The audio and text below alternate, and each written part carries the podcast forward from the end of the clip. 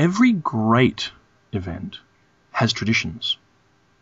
Last year, at, on Boxing Day 2010 or 2010, eight of Australian science fiction and fantasies podcasters came together to discuss, you know, the year the year they'd just had and the year ahead.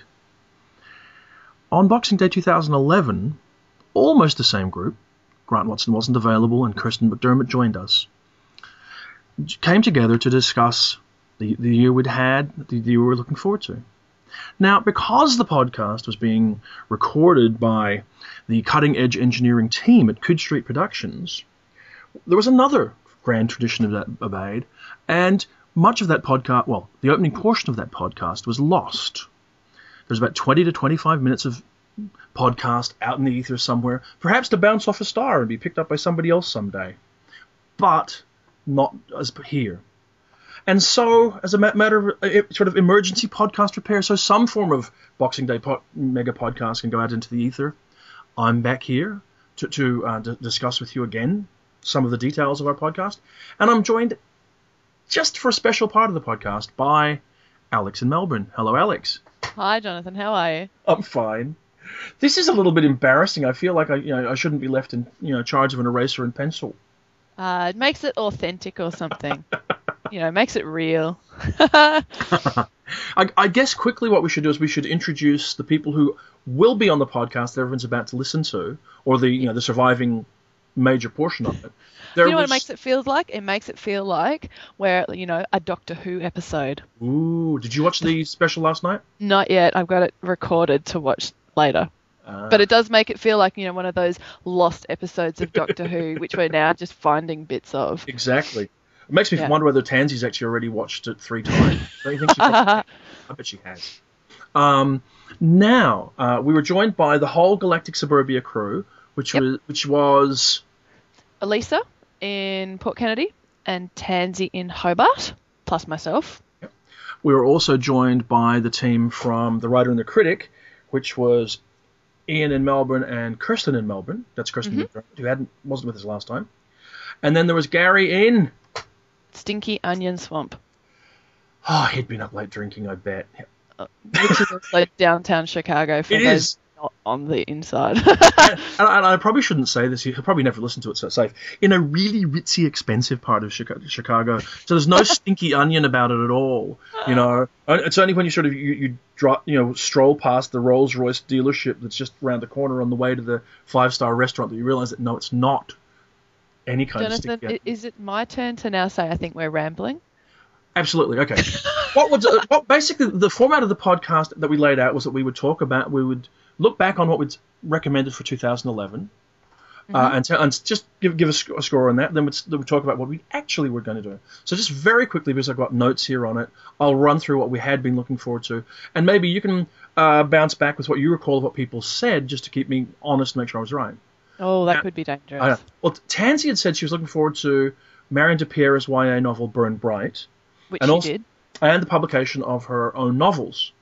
And she yes. had two books out during the year. She had the second book in her her series from yep. Collins, and she had yep. her short collection Love and Romanpunk. That's right. Grant emailed in, well, well, he was going to be part of the podcast, and he had said he was looking forward to Game of Thrones, and there's actually podcasts about it, I believe, saying just how much he did enjoy it, which is good. Hmm. Alisa, rather interestingly, in retrospect, had said she was looking forward to SwanCon. Now, what was your recollection of her answer to that? I don't know what I was thinking. Pretty sure that's close to verbatim. I think that's a very fair summary. Gary responded at some length to his comments about having been looking forward to Ch- China Mieville's Embassytown, which were wise and interesting and funny, but I don't recall what they were. Do you? Uh, positive. Yes, positive. Yeah. Very good. Positive. Good. now, Ian had um, said he was really looking forward to reading Wise Man's Fear by Patrick Rothfuss. Yes. Not enough to actually read it, though. No, he didn't. He and, didn't even buy it, as far as I can remember. Which is fair because the thing's like two sets of doorstops. It's a thousand pages and it's only a second book in a series. And also, I mean, this is still supposed to be fun. I mean, none of us are really sort of under some sentence to sort of read these things. So I think it's actually a, a pretty good part of the spectrum of looking forward to, to things that you never actually end up doing them. Sure. Now, you had said you were looking forward to SwanCon, a new novel by Al Reynolds, and a new novel by Ian McDonald. Yes. How did that all work out for you? Uh, yeah, all very good actually. I loved SwanCon. Uh, I was mistaken about when the new Alastair Reynolds book was going to come out, so it's actually not coming out until the start of 2012. But I adored Dervish House, the Ian McDonald book. So I, yeah, a pretty good hit rate really. Magic. And I had said that I was looking forward to San Diego's World Fantasy Convention, Planesrunner by Ian McDonald, and A Clockwork Rocket by Greg Egan. Now, I think I said this yesterday, but basically I was scared off by, by our own PR when it came to the Greg Egan. This idea of there being a an exam at the front of the book put me off wanting to read it. I admit, uh, though I probably should go back and look at. it. I'm sure it'd be terrific. Uh, I didn't really much like the San Diego World Fantasy, though. In, in fairness to it, it came down to uh, the venue, which I didn't especially like, and I guess just where I was, I was tired and not very well when I got there. But it wasn't the kind of energizing experience that Columbus had been. Um, I will say there are plans afoot for Toronto in 2012, so who knows? Maybe that will be the convention I needed to be. And Planesrunner was one of my books of the year. I think it's just a fantastic, fun romp of a book. So yeah, all in Uh, all, I think we did okay. Um, the next part of the podcast, and this is where our the, our original recording will pick up, was the, the second question that I was going to ask everybody was, what was your favorite science fiction fantasy thing of 2011? It could be a book, a comic, a film, or whatever. It doesn't really matter. You were the first person to answer, Alex. Yes. So allowing that that's the answer that is missing and that we'll pick up on the tail end of, what was your favorite SF thing of the year?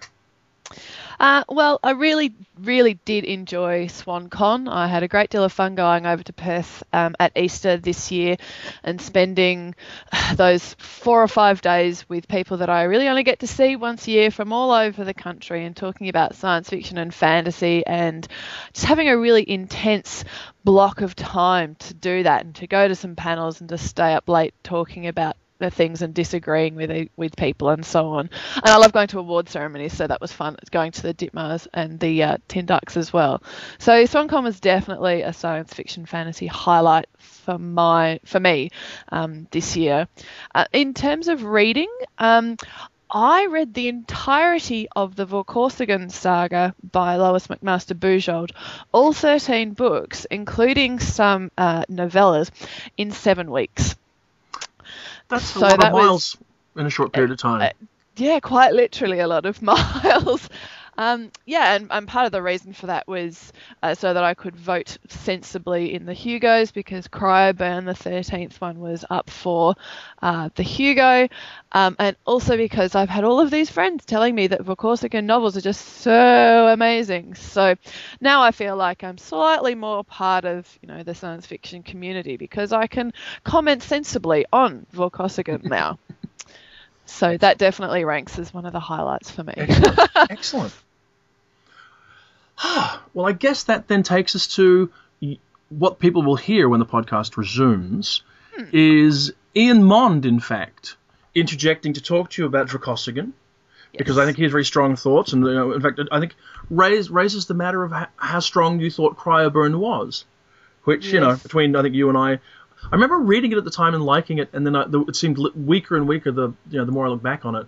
Whereas Yes. the strong books in the saga, and there are some terrific books in the set, yes. um, really do stand up very, very, very well. Yep. Uh, and I reread a few of them myself during the year, so yeah, I- I- absolutely. No, I didn't think Cryoburn was as good as some of those ones in the middle. So, I mean, I can understand why it got onto the ballot, I think, but yeah, I was kind of pleased in an odd way that it didn't win.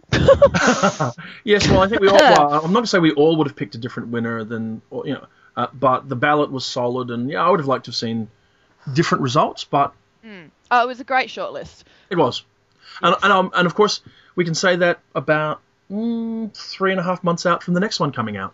Have you- Awards. We love awards. We do. It gives the whole year structure. Anyway, it's been lovely revisiting the subject with you, Alex. However Indeed. unintentionally it was. I look forward to another Boxing Day podcast with you in this coming sort of Christmas in 2012, Yeah. Oh, which that's is. just too weird to think about. I know, isn't it? Yeah. I mean, of course, Alisa, as she says, is going to be off in Paris honeymooning. So I, Oh, you know, you I'll- just spoiled it. oh, sorry, sorry. You, you can skip the rest of the podcast now. Sorry, we'll leave all that alone. Yes, and now you get to go and listen to what Alisa actually did enjoy in Yes. 2011. And thank you for rejoining me. Indeed. Okay, bye. Uh, no. Okay, good answer. I'm, just, I'm, not, I'm only asking. I'm only asking because you'd read a, a concentrated burst of Bujold, and you, you know the middle ones are better. There's no doubt about that. Absolutely. Um, so No, relative I was to the disappointed by Cryoburn, to be honest. yeah, It felt like an earlier. It felt like an earlier book because I didn't think that it was nearly as interesting in terms of its plotting or its characters as the as the other ones. So no. Okay. okay.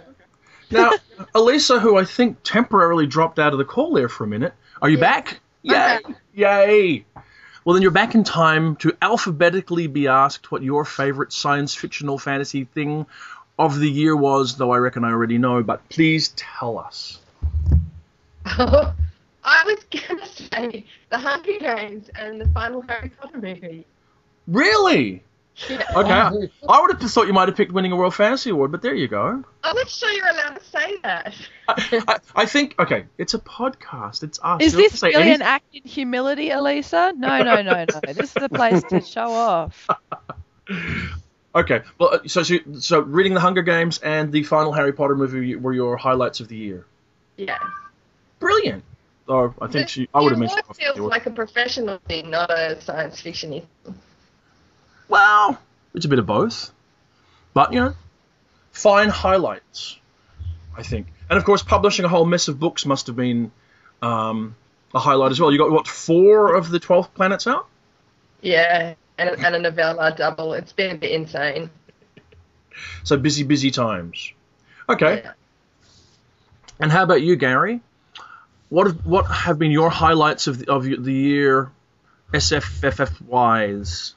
It depends on what you mean SF wise, and I don't know if this will make any sense to anybody outside the United States, but I'm tempted to say that my favorite science fictional event of the year was reading news reports of the uh, Republican Party presidential debates, which came across as a increasing contest between Ayn Rand and Starship Troopers, and all these people want to be president. And I thought, we don't need the Hunger Games. We don't need dystopian novels. We don't really even need Paolo Bacigalupi because we're doing it here in our own country. Good to hear, No, hear you wait, that's help. not funny. That's sad. Well, it's both actually. It's well, no, it's well, it, it, it's funny in that none of them have a chance of, of ever winning anything, and they're all eating each other alive. But um, the, the, I, I'll, I'll tell you something. Okay, on, on on the positive side, which is nothing I did and nothing I can take responsibility for, except that I've known uh, Nnedi Okorafor since I was on her dissertation committee here, and and she three years ago was just finishing her doctorate or something. Now she's got a World Fantasy Award, and I thought I, I don't like I say I don't take any credit for that, but No. seeing somebody from the very very beginning of their career go that far that fast was just very very pleasing to me. Excellent. How about you, Ian? You obviously spent some time not reading books this year. Yeah, no, I did read books, but I have three things. Uh, discovering Ken Liu and his short fiction, that was a highlight of the year, especially Paper Menagerie, which I think a number of us put down as our best uh, short story, one of our best short stories of the year. Yep. Uh, really enjoyed that. Um, having my name immortalised in a Rob Shearman story, and actually as one of the 100 stories he's writing, which will probably take him about 35 years to write. But uh, but uh, yeah, because my because my name got uh, turned into um, into another language, so it was uh, I think what was it, uh, uh, love you or something I, I forget I should know off the top of my head, but that was great. And the third thing, which is a bit left field, is um, Robin Pen's summary of Ditmar Wank of 2011, Oh, Which- that was pretty awesome. which was one of the great awesome source things of the year, which probably won't make sense to anyone outside of Australia, but if you go to, I think he did it on his live journal. So if you put in Robin Pen and Ditmar and 2011, you can see because he takes the entire wank that was Ditmar wank and summarises it brilliantly with with So- famous actors in the roles of Yes. the people who were involved. So is this the beginning of a campaign to get Robin a Ditmar nomination for said summary? Yes, it is. Yes, it absolutely is. So it was done early, so I knew people would forget. So now it's December. it's time to remind people of this particular piece of genius. And I think I'm still Matthew Broderick, which is great because I like Matthew Broderick. So, um, so yeah, I, absolutely, he deserves nomination and win, I think. But anyway, that's me. For, for what best fan writer are you figuring? Yeah, something like that. Yeah, or uh, yeah, whatever, whatever Special category suits. Yeah, the special achievement, one of those. I don't know. I can't. Which which one? What about us? the William Atheling? Yeah, the. Very good. Yeah. Criticism and review. Very, yeah, very funny. Very good. Yeah, yeah, yeah. well, since alphabetically it's me next, I should say that all, all none of the events really sort of lived up to my hopes or expectations this year, but the reading was terrific. I mean, I read two two really brilliant novels, I think, in among others by Jo Walton and Planesrunner by Ian McDonald, and a whole bunch of very good ones. The short story year was it's one of those weird years where you know uh, there weren't that many really stunningly brilliant stories, but the year there's just so much fiction published every year. There's always going to be some great stuff in amongst it, and it actually was a great year for genre TV. I mean, last year Grant, who's not with us, said one of the things he was looking forward to was Game of Thrones, the HBO series, and I watched and loved that.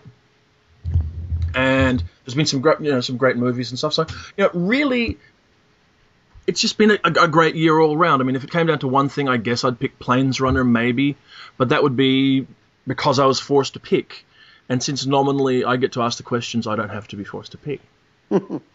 and also, I guess podcasting has been a highlight of the year.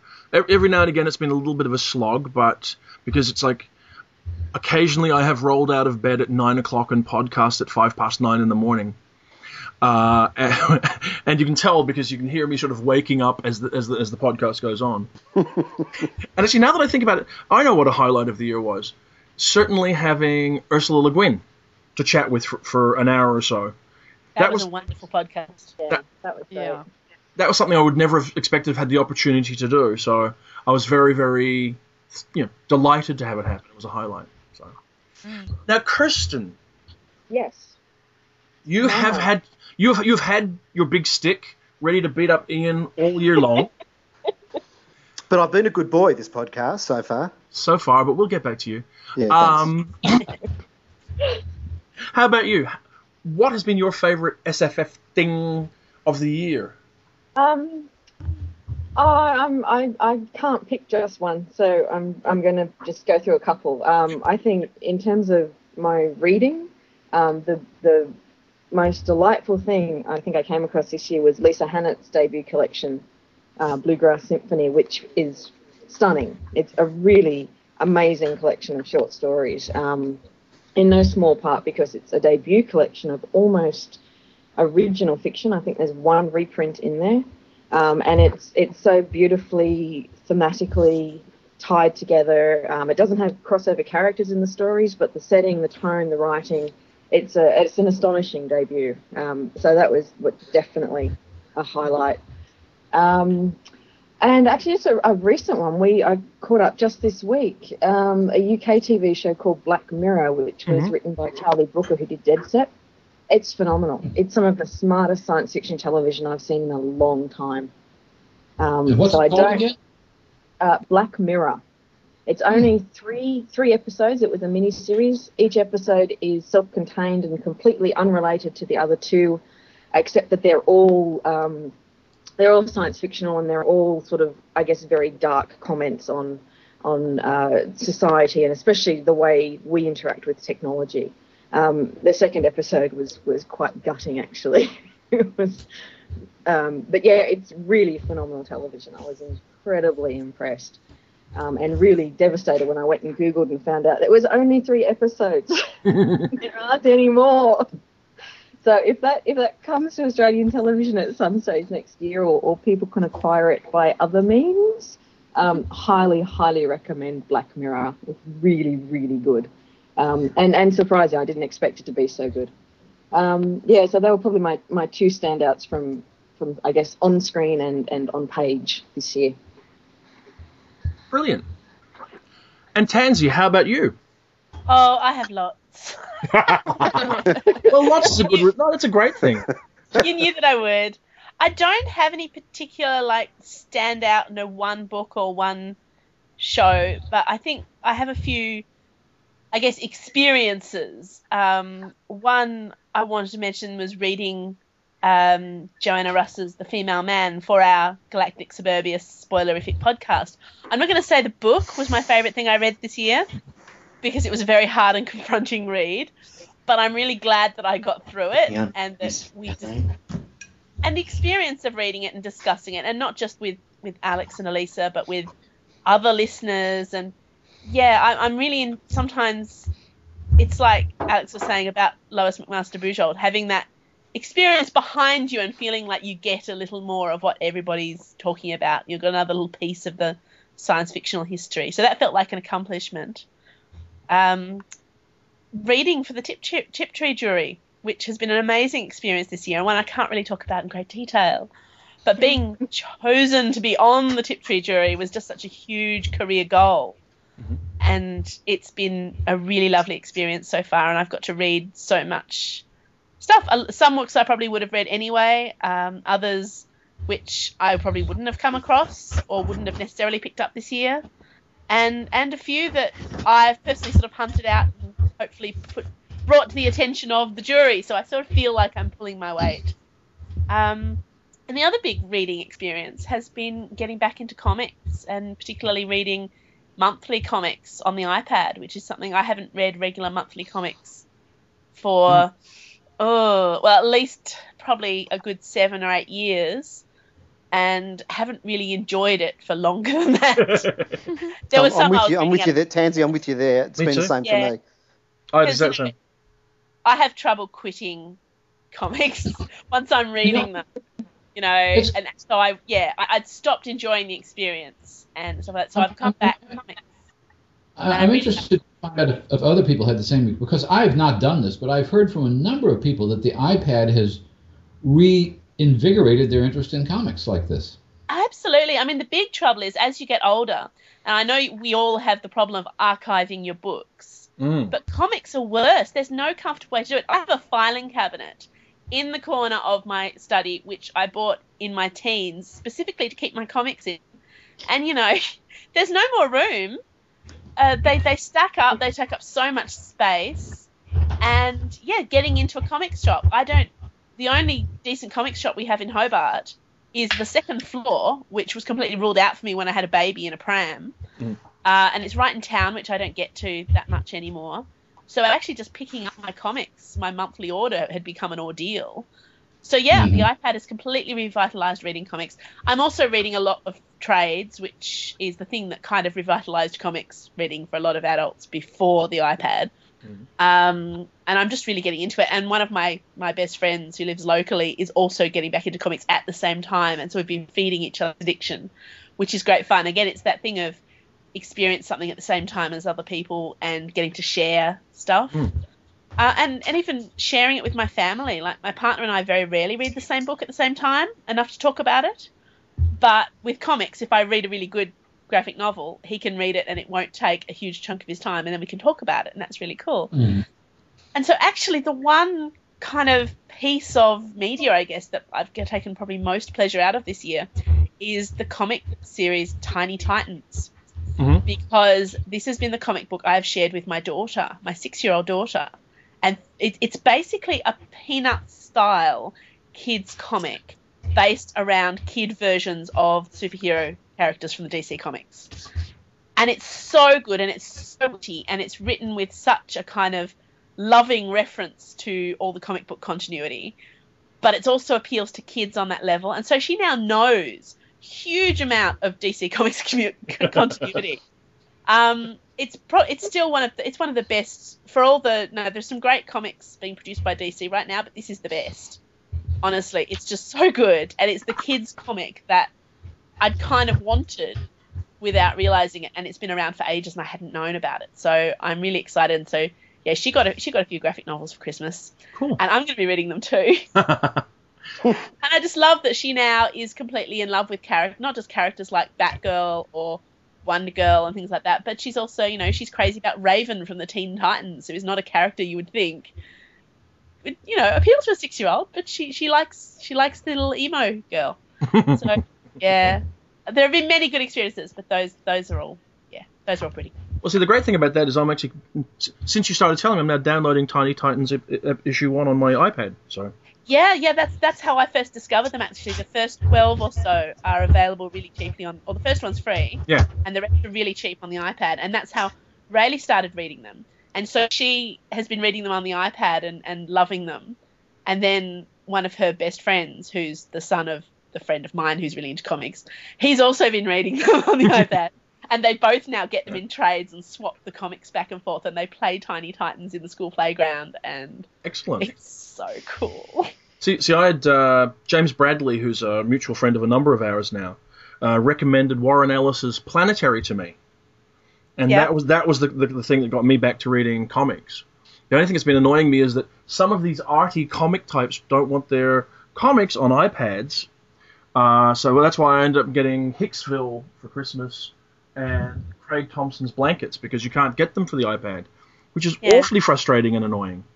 Well, it is. I, I quite like the trades because they do fit nicely on a bookshelf, hmm. unlike comics. Yeah. And you know, there is the I, there is the issue I'm eyeing off the storage on my iPad as well. And you know, electronic comics are lovely, but it's still DRM to the hilt, and you can't back them up. So I'm a little bit cautious about that aspect. Yeah, well, Yeah, that's that's that's the biggest issue with the iPad. I mean, it's revolutionised comics, but the fact that they're all DRM protected, uh, you yeah, if if something happens, you've lost them and you've spent the money.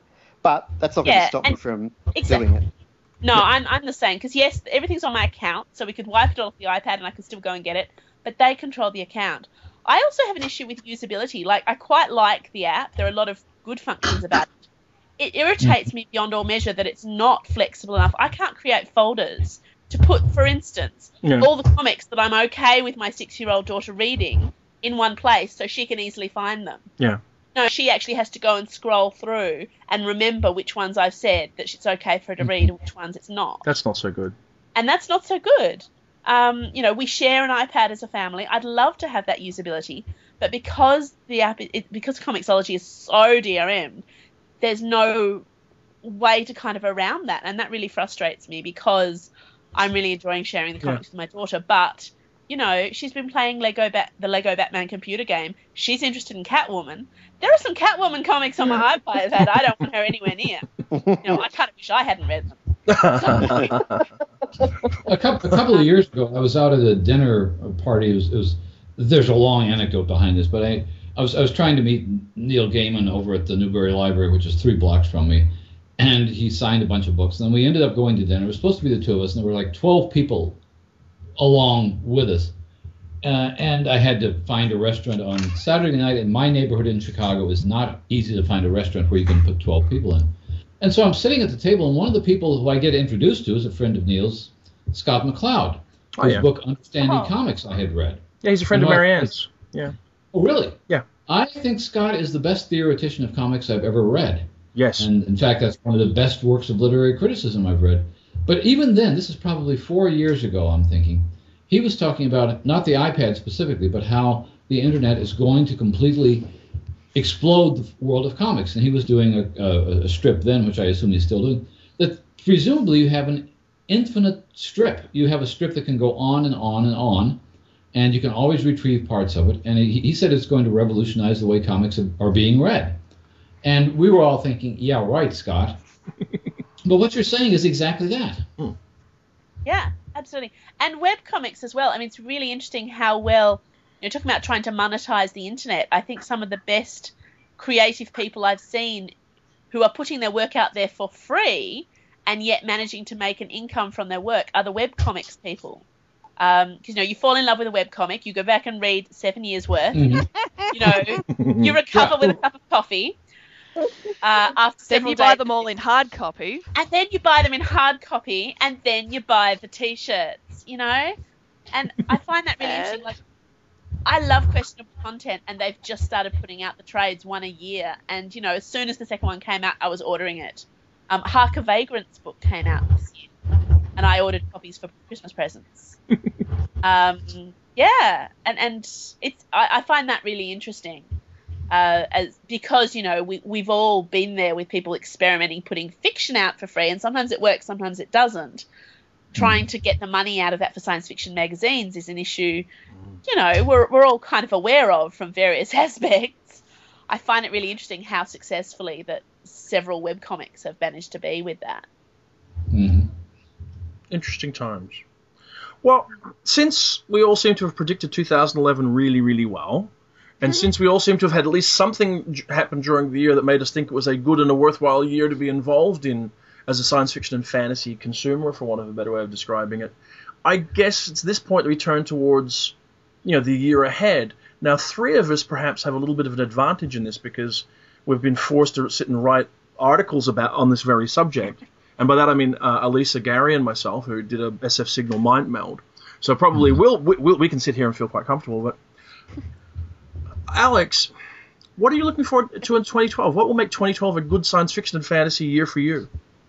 Um, well, again, because I'm that sort of person, I'm looking forward to NatCon. Um, this year it's in Melbourne, my hometown, uh, over the June Queen's Birthday long weekend. Um, so I'm really looking forward to that, to not having to travel a long distance to it will be very nice.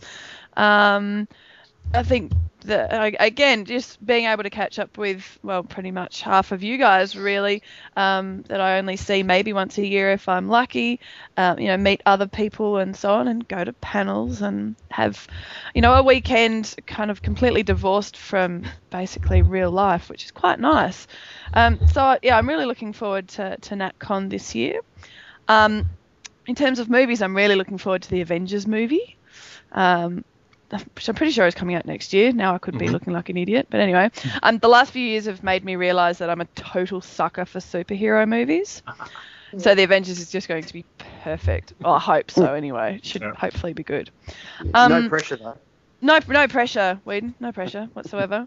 Um, in terms of books, there are a few series that I'm hoping will be finished next year. So, um, Tansy, your third book is going to be coming out next year, and I'm In really a month. In a in month. a month. Yeah, In I, I I need closure. It's with that one, and um, Not the Hol- only one.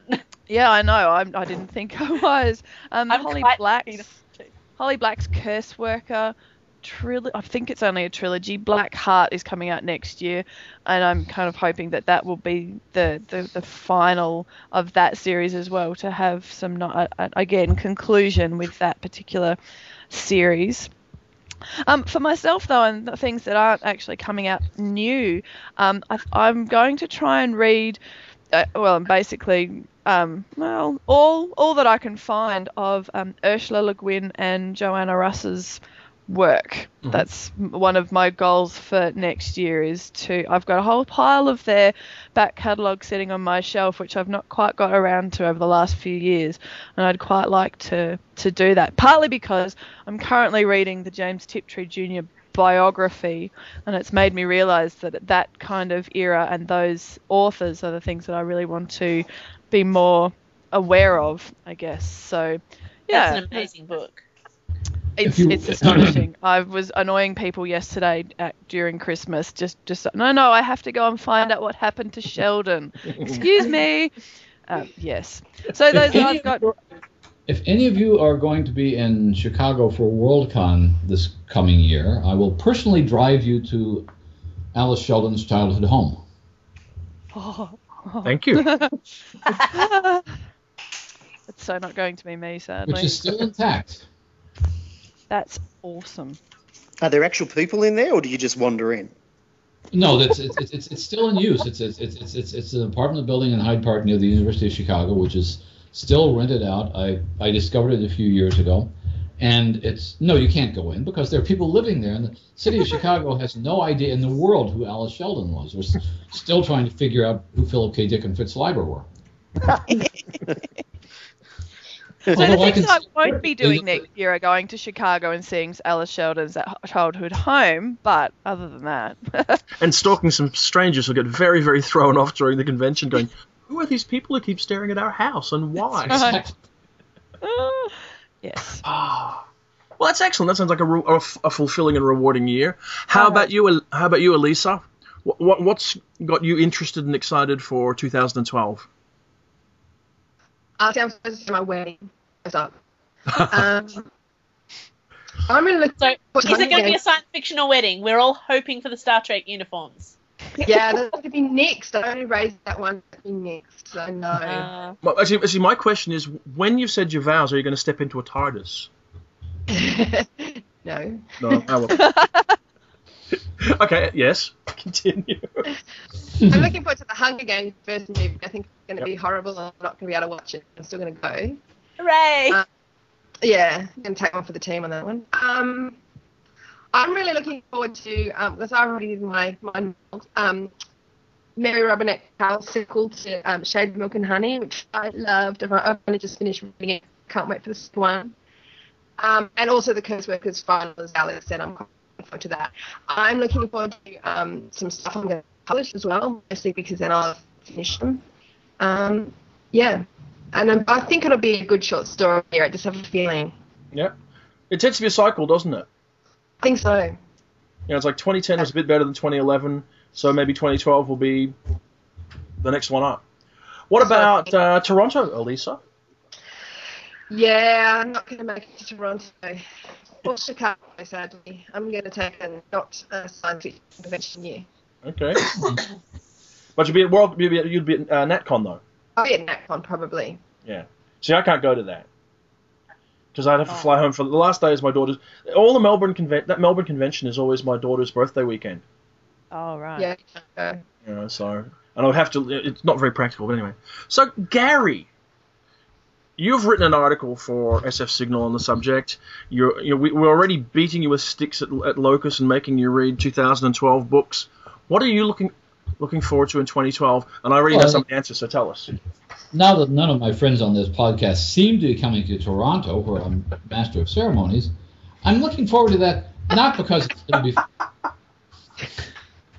and, and and and I get to I get to follow Connie Willis, who was this year's. Uh, but but uh, two of my good friends, uh, Liz Hand and John Clute, are the guests of honor there, so I think that'll be a lot of fun. Um, in terms of books, um, well, there are two. Uh, Liz, I mentioned Liz Hand. She's got two novels coming out. One is a young adult novel, and one is um, a follow-up to her Generation Loss, which is not science fiction, but I, I love the tough-mindedness of those novels. And um, oh, what else? Uh, there'll be another China Miéville young adult novel this year, which should be very interesting. Um, In terms of movies, I've I've been watching the previews for The Hobbit, and I'm sorry, but I am completely falling for it. I think it's working. It looks gorgeous. Yep. Um, Me too. And the one thing that the one unknown factor, and I don't think any previews are out for it now, but I think it's supposed to be appear by the end of the year, is the film of Cloud Atlas Oh wow. with Tom Hanks and Susan Sarandon and a whole bunch of people that make me think, okay, in order to afford those people, they must have made mistakes with the script.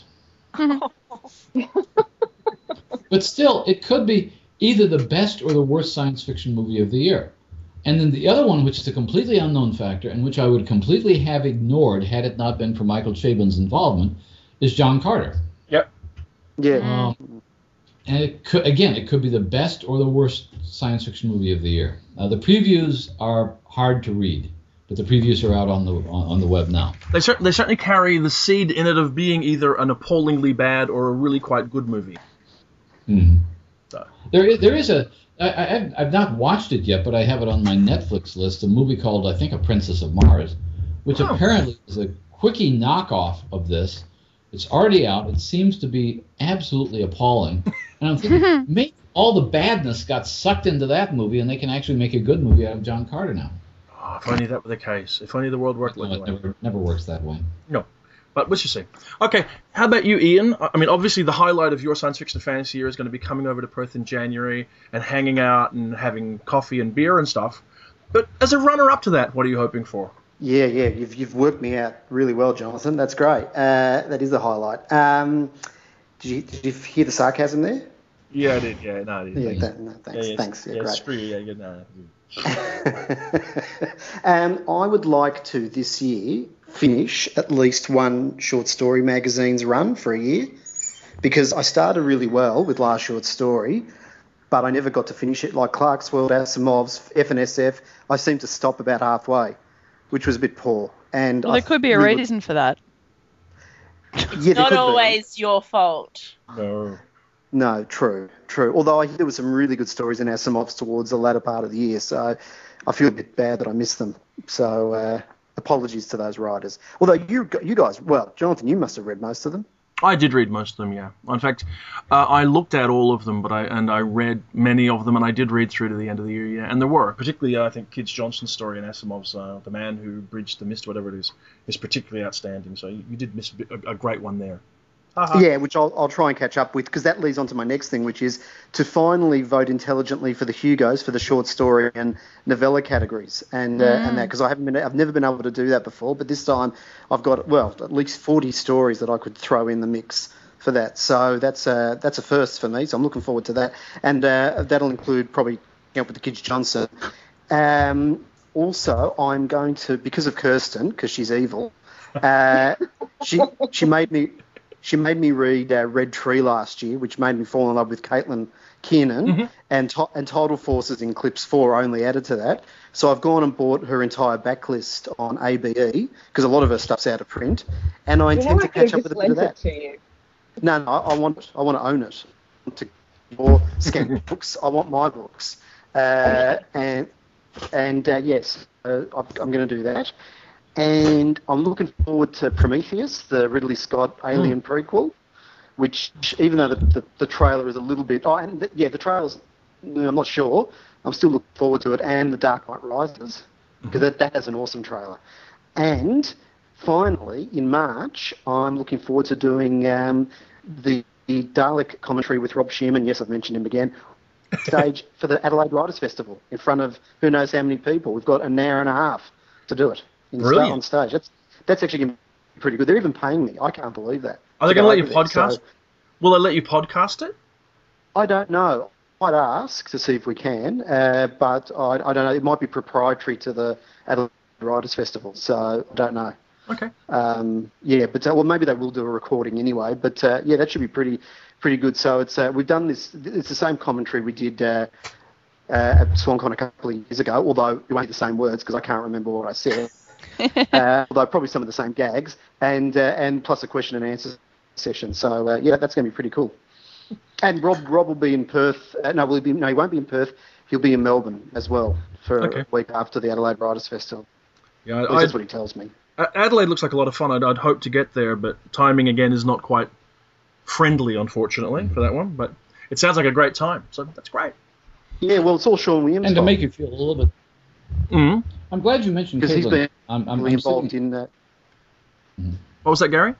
I was going to say at the moment I'm sitting here, uh, as, as, as soon as you mentioned that, I'm, I'm sitting here looking at Caitlin Kiernan's The Drowning Girl, which looks to me to be better than The Red Tree. And it, it, it made me think of something I should have listed among highlights of the year, but this was a very good year for retrospectives. We had major retrospectives from Caitlin Kernan, Carol Emshwiller, and Lucy Sussex.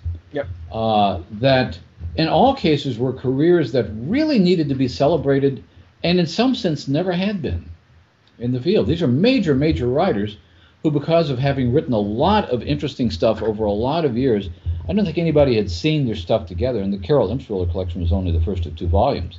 But those were three of the major books of the year, I thought. Uh, Definitely. Kiernan, yeah. Okay. Excellent. Well, I got to tell you that uh, having been burnt out and tired all year, I find myself with a list of stuff for 2012 that suggests that I'm really, really actually excited. I mean, the lot, there's a lot of movies. We've talked about most of them already. Uh, I have to say, I'm really looking forward to the next Aardman film, uh, you know, Pirates, An Adventure with Scientists, I think it's called, which looks fantastic and a lot of fun. I'm looking forward to Brave, the new Pixar movie, which is coming out in the first third of the year. The trailers are fantastic. It's the first Pixar movie that's not about dads, which is nice, um, and has a has a female protagonist. Uh, the trailer looks just awesome. I'm sort of kind of nervously excited about the John Carter uh, film, which, as you said, Ian, is both equal parts sort of win and suck it from the look of the trailer of it. Um, uh, the, the Hobbit looks great. I can't wait to see Hugo. Everything I hear about that sound, it sounds awesome.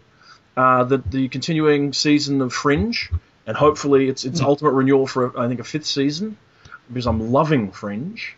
Uh, more Doctor Who, more Doctor Who tonight. In fact, I think it is. Isn't that right, Tansy? More, more It Doctor- is, it is. yes, yes. Um, and um, second season of Game of Thrones. Uh, Mhm. I'm all f- for sort of primitive-looking gratuitous sex with lots of other stuff in the background, and maybe even more dragons. So that'll that that'll be awesome. Uh, I, I really have so many books that I could, you know, prattle on for ages. Uh, I'm very, very, very excited about the second of the Ian McDonald books, Everness, which I know he's finished and which I know Lou Anders has a copy of, and which you know I know he never lets you see the early advance copies of, and no one listening to this podcast, Ian, would ever think about letting me see an early advance copy of it, Ian. But gosh, I'd really, really, really, really love to, should that ever happen. Um, not that I'm sort of putting, not at all. No, it would just be nice. Uh, I really loved reading um, the output from Daniel Abrahams this year. I'd read some of his short stories, but none of his novels. He delivered two things which I think I needed as a reader, which were really center of the genre kind of books. Uh, first of all, there was uh, Leviathan Wakes, the big um, space opera novel that he co-wrote with Ty Franck, which I enjoyed a great deal. I do think it's a little bit big and flabby, but that's the way that goes. And Caliban's War is coming out uh, in about four months or five months, I think, so that'd be great. And the sequel to his big fantasy novel as well, The Dragon's Path, that I'm looking forward to. He also very kindly, and I'll publicly thank him now, sent me a signed set of his first quartet of books, which I'm looking forward to. Uh, I nearly kicked you in the shins uh, on the podcast here, Gary, a second ago when you did the clang. Uh, listen to what I have and you guys don't thing, which I think you hoped we'd all not notice that you were doing that fanboy. I already have the new Caitlin Kiernan novel, nya nya nya. But we, but we, read it yet. but By but the we, time I finish reading it, other people will have it. but but we did notice, Gary. Just so there. Clang, thanks. Okay. And I am Fine. looking forward to Caitlin Kiernan's Drowning Girl and Margo Lanagan's Sea Hearts, uh, which I just need to have the time for because I actually have a copy of that. Yeah, I'm not going to say anything at all. Yeah, shut up. Uh, you've changed my mind about the Tim Powers, which I was getting ready to skip. So I'm looking forward to that. Uh, Hide Me Among the Graves. I'd love to be able to look forward to that again. Uh, that sounded weird. Let me rephrase that. I'd stop. I'd stop reading him, I guess. Uh, the collection I'm most looking forward to is the Pottawatomie Giant, which is the new Andy Duncan. I love his stuff. That and At the Mouth of the River of Bees, which is the Kij Johnson, which is due out halfway through the year. So there's lots and lots. Uh, there's something happening in the background there. Hello. Um, anyway, No, I'm still stuff. here. awesome. Well, I think everybody's still here, but something. Anyway, it was it was awesome and wonderful, and I love that. Now, Kirstyn, how about you? What are you looking forward to in 2012? It's, funny. I've just been going through my list and ticking off everything that everyone else has just said. I don't think I've got much left. Um, I also had at the, the top of mine um, the Caitlin Kiernan novel Drowning Girl. Mhm. Um, but she's also got a collection of, um, they won't be wholly original work, but there were some original stories in there through Subterranean Press, which is Confessions of a Five Chambered Heart. And I'm not sure how much of that is going to be from her um, monthly subscriber digest and how much will be have been more widely printed. But um, I'm very much looking forward to getting that book. Um, I'm also looking forward to Sea Hearts by Margo when it finally comes out. This feels like a book I've been looking forward to for years. Mm-hmm. Um, and now that it's got a, another title in America, doesn't it? Now it's, The Brides um, of Rollrock Island. Yeah. yeah. Separate title in the UK and America. Yeah, I really liked it when it was Watered Silk. I thought that was a beautiful title. Um, but anyway, so Sea Hearts the novel as opposed to Sea Hearts the um, award-winning novella. Um, and yeah, the Kitty Johnson uh, collection that I'm really, really looking forward to because I, I I read I think the first story of hers I ever read was Spar a couple of years ago um, because it was part of the Hugo packet. And I thought it was really good, and I, I don't know why I didn't bother looking up any more of her work then. But actually, it was um, your Eclipse collection anthology this year, Jonathan, with, Yep. with her story Story Kit, Yep. which just completely blew me away. And then I read Ponies, and I read a couple more, and I've read that the um, the story in Asimov's, and she's just one of my new favourite writers. So That's going to be that's going to be on Writer and the Critic, isn't it? That collection. I think it quite will be. um, yeah, so they're, they're sort of all the, the literary stuff I'm looking forward to. Um, I'm also looking forward to Prometheus, though I hope it comes out in 2D as well as the 3D version, which because they give me a Mm. headache. Mm. Um, and Hunger Games. I think that will be amazing. Um, and actually, uh, one I don't have to wait too much longer for is The Girl with the Dragon Tattoo, the, the Fincher remake, um, which looks, from the trailers, trailers look absolutely superb. And it's a Trent Reznor score. And um, yeah, I think David Fincher's a, a, an amazing director. So I'm really, really, really looking forward to seeing that in possibly just a couple of weeks. I think it's a January release. Um, and yeah, just in terms of television, I'm I'm I've kind of gotten a bit hooked on American Horror Story. Um, I had a really yes, sorry, sorry, Gary. I have No, two. I was I'd love to talk to you about the um, female representation in that show. Yeah, it got really weird towards the end. Um, Have you I don't the know. last episode? yeah, I've I've seen the whole first season now, and I, I will watch the second season, but I'm not sure those last two episodes are a little bit. Yeah, I, I'd, I'd like to know actually when they knew they got the go ahead for a second season. That would be really interesting. At which point in the production they knew they would get another season. Um, but yeah, so that's sort of some of the, the things I'm looking forward to. Um, I've actually never gotten into Fringe. I've tried twice. so I'm gonna have to leave that one. You can start from the second season, the very beginning, and it works very well. I've tried people on that rather than starting from the very beginning, and they Yeah, found it's actually been a really good entrance. I can't, Tansy. I can't start from the second season. No, no, really, half of the first season you can skip. Oh, That's probably No, the you can actually watched. skip the whole first season because all the important revelations in the first season are re-revealed in the second season. Yeah, it's true. It's so true. Oh, um, I started my friend Kaya on it that way, and I don't think she's ever gone back to watch the first season, and she like loves it. So I know it's hard, but just yeah, if ever you want to try again, that would be the way to do it. All right, maybe I'll try again with season An one. odd piece of trivia about American Horror Story is that apparently the second season continues none of the characters from the first season. Oh, Oh, not even any of the ghosts. They're, they Has they'll to- show up occasionally as ghosts, but it's a new ep- it's it's an entirely new uh, narrative. I've, I've not seen a second season reconceive itself that way before. Okay, that's that's Interesting. interesting because then I don't I don't know that I'm that I'm all that interested in it if it's picking up from that um without spoilers um the final scene of the last season if it's picking up that storyline I'm not sure I care very much.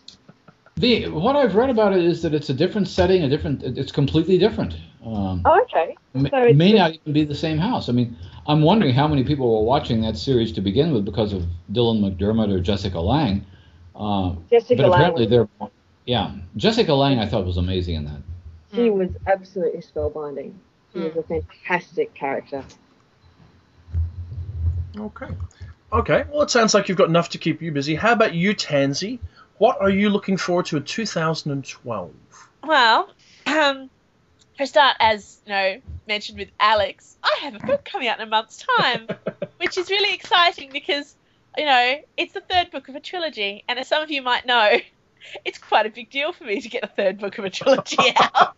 Yes. it's a first. Um, but I'm particularly looking forward to it because I'm doing um, my writing group ROR meet together every 18 months to two years, and we are actually doing it at the end of January here in Tasmania. And so they're going to uh, those who are able to come um, are going to be here for my book launch. So it's really exciting. I'm going to have a bunch of my mainland writer friends here in Hobart for my book launch. So that feels very special. Plus, you know, we get to work on books and do the whole ROR thing, which where we basically lock ourselves away for half a week and critique each other's manuscripts and hang out and talk industry. So that's really, really exciting for me. Um, yeah, so that's that, that's the first big event of the year. Mhm. I want 2012 to be the year of reading books I already have because it really is starting to, to stress me out the number of books I have that I desperately wanted to read when I bought them, but I haven't been able to keep up. And they're just there in this big pile snickering at me. So even though I am there are quite a few books I'm excited about this coming year, I actually want to prioritize reading books that I already own. I haven't figured out what methods I'm going to use to incentivize this, but that's my plan. Um, but as far as new science fiction media, actually, the thing I'm most excited about next year, it's not books and it's not movies or TV, although those are all very good things. I'm excited about Big Finish audio. Uh, I've talked about Big Finish before many times. I'm crazy about audio plays, and they produce some really, really good stuff. Not just Doctor Who tie-in, which is their main or production, but lots of other things. But this coming year, they have an amazing year planned. They've got, um, I'm, I mean, I'm personally excited because there's a little season of three plays in their main monthly range, which has my favourite kind of audio combination, which is the Seventh Doctor and Ace and Hex, and they're coming back after a year and a half or something. So I'm really excited about that. But also, they finally got Tom Baker with them, doing new material. There's a whole season of stories with Louise Jameson as Leela uh, and Tom Baker. There's another season coming later in the year, which is him with the first Romana. Uh, So they've basically, as soon as they got him, they've basically been writing their little socks off and producing all this material that sounds really quite exciting. I love the fact that their new tagline is his his voice, you know, the Tom Baker voice, saying it's it's tea time in 1973 all over again. so yeah, so I mean, even though I've kind of gone off the boil with Tom Baker's Doctor over the years, I've sort of you know leaned towards other eras. I'm I'm getting a bit excited about that. Also, they're doing Blake's Seven which they haven't done before. So, you know, and as many of you may be aware, I am a huge Blake's Seven fangirl. Uh, so that's really exciting to me. Tansy, And there's also yes. we should do a Big Finish podcast only because I own every single audio play of all the spin offs. I've got 300 CDs in a cupboard. And uh, I actually went off them about a few years ago, and you've revitalised me, even though I still keep Oh. getting them. So Really? so uh, you've been subscribing but not listening? Well, I've, I've, I've caught up with the Companion Chronicles. I know I've listened to all those, but the last regular range one I read, I listened to was CD 124, and I think they're now at Oh. 155. Okay. We, we need to talk. Because, yeah, absolutely. There's been some fantastic work. The last year, year and a half, which is about the time I started subscribing because I was too busy catching up on the previous decade, uh, which I'm still doing. But they've Yeah. had some amazing stuff the last year. But next year is really exciting. They're also, it's the 20th anniversary of Bernice Benny. Summerfield. Mm. Yeah, the character created by Paul Cornell. Who I wrote Uh, for. Sorry? I wrote for it. I wrote some That's short so stories. exciting. Oh, but um, but no, they're doing a fu- no, no, they're doing a full cast play of her the original book by Paul Cornell, um, with all the the same actors, Sylvester McCoy and Sophie Aldred and Lisa Bowerman's Bernice. Uh, so yeah, of, of Love and War. So that they're doing for the 20th anniversary. So there's just so much to listen to next year. But yeah, I'd be quite happy to to listen along with you if you want to some encouragement to listen through the ones you've got and haven't haven't heard. Yeah, 'Cause, that uh, maybe I do need it. Maybe you do because it's Yeah. yeah. Big Finish have basically they've they've really upped their game. I think the last year or two they've done some really exciting, quite experimental plays, and some of the things they've done with this, some of the characters. I just I just love them to bits, and I do find that I'm getting yeah I get excited every month when I get a new play to listen to. It used to be I didn't want to subscribe because I thought, well, what if I get plays that I don't want in my subscription? I uh, maybe I only want these ones and not those. But no, I just want them all. Yeah, I, I am. I am. I am pretty much up to date with Benny Summerfield, but that's only because I thought I might get a commission one day to write another story, but that never happened. But, but still, I am. Um, I'm I- still about that's a 15 sa- behind with her. No, they- they've been very good. Yeah. Okay, so that's that's that's my big excitement whole next year. I've prepaid for so many different seasons for next year, so many different plays of theirs. So I'm hoping that yeah, it's gonna be like, you know, these things are gonna magically appear. And again, it's downloads mostly for me, not the CDs in the cupboard. Excellent. Storage issue. So Well, I have it a lot. That actually ties into something that I'm interested in that, and that Gary and I are going to explore on a future podcast, which is this recent rise of audiobooks and the popularity of them and how people are consuming them, the whole Neil Gaiman presents thing and everything else. Mm. But what now occurs to me, since we're all still here, and believe it or not, we're doing pretty well time wise, Okay. we all represent a variety of podcasts, and I thought I'd just ask, as as batches of podcast presenters, what you're looking forward to as a group. So maybe you know, Alisa, Alex, and Tansy. What are you hoping for for Galactic Suburbia in 2012? You're you're on the cusp of your 50th episode, I think. You're coming up Yeah. on.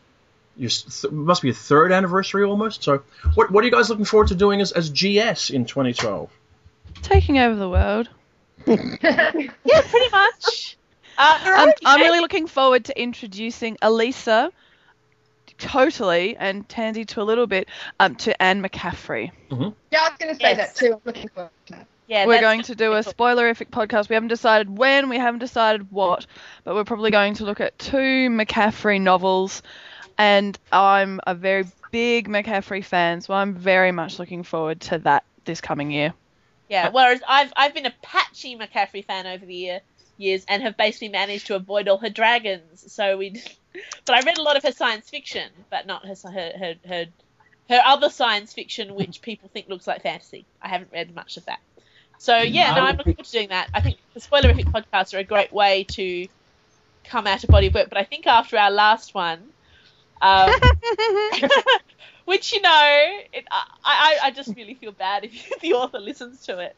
Um, I think doing the body of work thing and trying to talk about a couple of different works by one author is possibly a better format than just one book. Mm. Um, same with the Hunger Games. I mean, for Alisa and I, just being able to go through and vocalize our feelings about the whole trilogy as opposed to just one book. I don't know. I think it works better. And I loved the Joanna Russ one, so I think that would be a really cool thing to do. But we'll have to see how we go. Okay. And also, you know, the author not being alive. so hard. Hang on, in is, you've got to put the boot in. is this You're like a beginning to sound like one of us academics. I mean, one of the rules of academia is that you kill the writers before you write about them. Well, I am a classicist, you know, so I'm used to writing about people who've been dead for 2,000 years. Well, they, oh, that's true. Ah. but honestly. Anyway. And and Kirstyn and Ian, how about you? What are you looking forward to for the writer and the critic in 2012? It'll be your second full year podcasting, I believe. That's right. Yeah, yeah, it will And it's be. been and yeah, you you've evolved into one of I think all of our favorite podcasts over the year. Mhm. So so what, what what are you hoping for, or planning, or I'm- thinking? Uh, I was hoping Ian would, would start to uh, maybe go back to our roots and recommend books he's actually read. I'm gonna I'm gonna do my best. For example, I'm gonna throw a Thomas Disch in there this year. I don't know when, but I will. um, but yeah, I'm I'm also we've been kind of joking about it, but I think we're actually going to do it. Um, Ian's going to recommend um, Infinite Jest by David Foster Wallace for me to read, and I'm going to recommend um, House of Leaves by Mark. Oh You sure? You oh sure? You Is sure that you gonna want be to the do? same podcast? That would be the same podcast, but we'll probably announce those books six months out of when we do it, so people have time to read them. So okay, so I'm you're planning worried your about last. the other people. So tell me, so you're planning your last episode then? It might be that, yeah. it might be the December one, um, because it'll probably take me the whole year to read the the Wallace, Yeah, probably. Oh. and, and Ian will probably put off the um the Danielewski for about twelve months. Well, well, only because it's going to give me a migraine. All that stupid text and things in circles and weird shit. Oh, sorry, I didn't mean to swear, but yeah, it's going to. And plus, there's no paperback version, is it? Is there? what do you? Oh, I What, think there uh, is. I've got a paperback version. I've Oh, got do a you? paperback version on my shelf. I haven't read it, but it's on my shelf. Yeah. Just looking at it makes my eyes go weird. It's uh, it's going to be great. That's going to be a great podcast. I can't wait. So I think that, that's our December one for next year. Yeah. And of course, we've also- like- we've al- yeah. We've also got some guests lined up who don't know yet, who we think will be cool. And I also want to get John Richards back. I want to make him an annual writer in the. He doesn't know that either, but I want to make him an annual writer in the critic uh, guest in November. excellent. I really loved that episode. That was very cool. He It seemed to suffer fun. so greatly. It was quite entertaining. Um, and I'm also hoping we can we can do another um, live audience podcast at the NatCon in in um, in June. So that will be fun. Will you take your stick? I might take my stick this time. but I've been, I have been a very good boy. In the last couple of podcasts, have I said one objectionable thing? Yes. You see how well I've trained you? except for except for the thing about Alisa and, and forgetting the fact that there are other Jewish podcasters out there. Except for that, have I? And, and I didn't get. And I have to point out, I didn't get pointy sticked on that one. So I didn't bring my stick with me. well, it was at John Richards' house. So yeah, true. But he had water. You could have squirted me. anyway, Oh, bringing slapstick to, to podcasting. There you go. yeah. And and Gary, what about for us? What do you think? We've got our hundredth episode know. coming up. We're always talking about whether we should have more guests or fewer guests, or whether we should actually think about what we're going to talk about more than five minutes in advance. Um, I was I was impressed this year at how amenable Ursula was to coming on, and that made me think, well, maybe we should just look around and see who's interesting. Or we could just ask her back every every second week. Or we Do could ask that. her back next week. Because because you know, the, the, the way I, I picked it up, you know, the, the vibe on that one was everybody was sort of like, yeah, every, uh, you know, have have her back regularly. That would be good. I mean, well, yeah, we could do that. I will say, um, I'm Set her kind up with her own podcast. of no, she's bumping up our ratings. No, no, no, we need her. Um, Well, we've we, we have a number of friends who would like to be on podcasts again. And, uh, I don't think uh, we can, we can ask our other fellow podcasters here. I mean, can is there is there a, a, an etiquette about how often you have somebody on? I mean, I know Peter Straub would like to be on again. I'm pretty sure Ellen Klages would like to be on again. Uh, I don't think there's Uh, an etiquette. check- I think you have you have them on when they're available. I think because the the podcasts you did in uh, was it Reno were Yeah. fantastic. They were fantastic. I, I was going to Yeah. blog about it. They were they were some of the best stuff I listened to all year. Oh, wow. forget forget just uh, Coode Street. Just uh, you got some really good questions to the to Kim and to Ian and to the Jo Walton one was brilliant. You, really good questions. You got some great answers. So if they're erudite and interesting to listen to, it's a winner. Yeah. Definitely Oh, have the Peter trouble with Straub on again. we'll take that. I That's good advice. That's that's very good advice. I think the trouble with guests in a, a Skype based podcast is it can take a long time, especially if you've got more than two people involved. It can take a long time to get practiced enough that you're not constantly, you know, accidentally stepping on each other and having long pauses and all that sort of stuff. And which is not to say that we don't still do that. Um, but um, yeah, but when you we have the opportunity to have guests in person, and there's at least one other person in person, so to speak. It doesn't matter if there's one of you is on Skype, but yeah, I think that often will work better. Whereas sometimes with podcasts where there's somebody who's not used to it over Skype, it can kind of yeah, there's something about the dynamic of catching people in person and recording Yeah, that works very well. I think. good to know. but in the case of somebody like Ursula, who basically doesn't travel much anymore. Oh yeah, and that one Oh, was yeah. wonderful. Yeah. I mean, and it wasn't. ju- I mean, the topic was amazing too. Like it was just this perfect synchronicity. yes. But Yeah. I mean, yeah, we, we would quite happily, you know, if you can get her back just to read the phone book or something, that would also be fine. Mhm. um, and probably a waste of her talents, but you know, she's, she's wonderful. Ah. I'd, Well- I'd love to hear one with you two and Lou Anders. oh, okay. uh, Because That'd Lou's, be- Lou's someone, Yeah. Lou's, uh, uh, Lou's someone who's very opinionated, and I'd like to, yeah, th- but not in a good way, not in a bad way. That's why I'd like to see you two, uh, yeah, interview him again. Okay. Or yeah, Well, I, I have a number of friends in the industry, publishers, editors, agents, and so forth, who every time I talk to them explain to me that I know nothing about what I'm talking about whatsoever. And I keep thinking, well, you should tell me that on a podcast sometime because I wasn't aware of being that ignorant. And Well, well, and- hang on, Gary. Except for those couple where that when they're telling you that, you're going, but you're an idiot and you don't understand either. and I've had that experience. Oh, I've, Yeah. had, I've had somebody, a public, someone in publishing, who I will not name, rant at me about how little I know about the genre and the field, and I'm thinking, but I think you're an idiot. Well, I mean, I- okay, I know. I, I'm pretty sure I know who you're talking about, and I'm thinking, I'm, I'm, I'm, I'm, i this is somebody I'll be on a two-hour conversation with, and I'm thinking it's got to be time for your medication by now. Oh, we'll skip off that. I, I'm, I'm still looking forward to the hundredth episode if we get there. if why is it we will. Yeah, well, well, yeah, we'll get there. I'm sure we'll get there. It'll be in May, I think, the hundredth episode. And like that. um, I was toying with the idea of maybe have you know sort of getting some extra guests on, maybe having. I was think, toying with the idea of a T-shirt competition. Not a wet T-shirt competition, but a designer T-shirt competition. I think I thought this was the moment I should clarify that right up front. I thought so, something could be fun, doing something interesting for the hundredth episode. And I guess since you guys are so kind and generous about the stuff in Reno, which I, I had no real feel for other than just hoping to God the recording worked. Um, That's always good. Yeah, Yeah. And, and doing it on the on the, the Sky on the iPad for me has proven about a 80-20 kind of thing. So, but uh, it would be interesting to do it in Chicago or Toronto, depending. And of course, Gavin and Kelly are coming to Australia, so maybe trying get to get them involved would be fun because uh, it'd be good to chat with them. But it sounds like there's a lot for all of us in the in the year ahead, which is excellent. And I guess that means that perhaps podcasting, recording wise, we've reached a good point to wind this Boxing Day mega podcast to the sequel up. That's well said. So I the- love the positioning of that preposition. Yeah. so with with that in mind, thank you very much, Alex in Ballarat. Goodbye. Thank you very much, Alisa in Port Kennedy.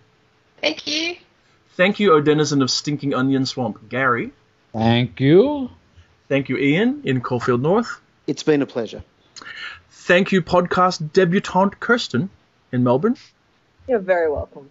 And thank you, Tansy. Merry Boxing Day. Merry Boxing Day. And with a little bit of good fortune, we will see you all again here next year. I, we, I I think I, I, it's right to say that for all seven of us, we hope everyone has a wonderful 2012, and we look forward to seeing you in a year's time.